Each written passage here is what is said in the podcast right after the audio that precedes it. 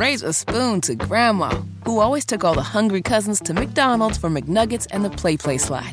Have something sweet in her honor. Come to McDonald's and treat yourself to the Grandma McFlurry today. Ba da ba ba ba. At participating McDonald's for a limited time. I learned about this story when you did.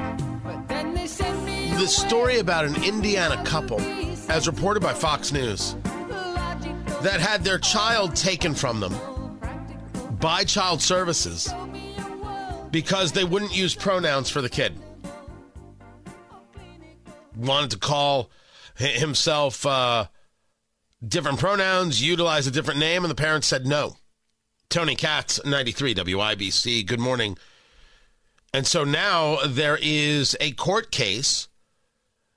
The Supreme Court is being asked to uh, intervene here. This couple versus the Indiana Department of Child Services. I didn't know about this case until yesterday. I found out when you found out. The reporting states that because the family, the, the, the husband and the wife, would not utilize specific pronouns, the child was uh, taken away because Indiana officials began investigating. They removed the child, a teenager, from their custody and placed the child in a quote, gender affirming home. As I discussed earlier, I have questions. First, do we have the story accurate? Do we have the story correct regarding what has happened? Fox News Digital requested comment from the Indiana Department of Child Services, and the response was DCS does not comment on ongoing litigation. I don't think they made that up, which would make one think that there is indeed ongoing litigation. If in the state of Indiana, children are being removed from the homes of their parents because parents will not give in to a child's issues, and thinking that you are a girl when you're a boy is an issue. Gender dysphoria is a mental disorder. It should be treated as such. It shouldn't be coddled. It shouldn't be hugged. It should be dealt with. I make no um, statement discussing whether this is easy.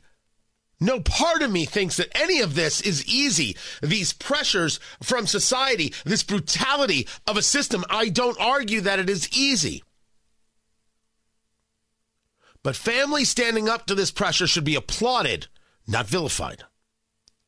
And if the state of Indiana took a child from a home because of pronouns, Indiana's Department of Child Services should be disbanded. People should go to jail. As I relayed uh, last hour, producer Carl is going to be reaching out to the governor's office every hour to get a comment. There's no silence here, Governor Holcomb.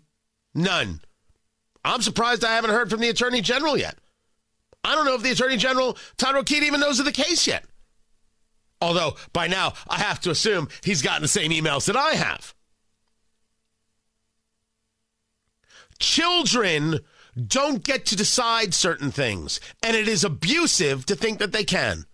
They cannot decide their gender. They cannot decide to have some surgery to remove their breasts or any other part of them. They cannot take puberty blockers or these other irreversible medicines on their own.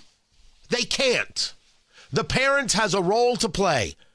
And children need to be protected more often than not from themselves, and certainly from abusive adults who want to abuse them. And if the Indiana Department of Child Services is taking children from parents because they won't use a pronoun, that is supportive of the abuse. I say this as a parent on a very public forum, and am fully aware that people might engage in acts of retribution against me. How dare that, Tony Katz? We're aware of this all the time here.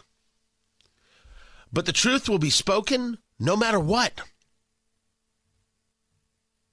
Children taken from parents who won't use pronouns is an obscenity. People need to get fired. The governor needs to intervene. The attorney general needs to intervene. What am I missing about this case? What am I missing here? Because if it is as reported, the Indiana Department of Child Services provides no value and is a threat to parents across the state. I think threats should be removed, eliminated. And thus the department should be completely gutted, gone, goodbye. Now you say to me, but what about the good work they do? It's amazing how quickly good works can be uh, turned on their head. How all the good works in the world don't matter when you make a mistake this egregious, except, of course, I don't know if they think this is a mistake and they think this is a value. Where is Governor Eric Holcomb? Where's the General Assembly? Where is the Attorney General? Comments not only welcome, but demanded. We will keep our eyes on this story and we will demand answers. We're calling every hour for comment. When we get it, we'll bring it to you. Raise a spoon to Grandma, who always took all the hungry cousins to McDonald's for McNuggets and the PlayPlace slide. Have something sweet in her honor. Come to McDonald's and treat yourself to the Grandma McFlurry today. Ba da ba ba ba. At participating McDonald's for a limited time.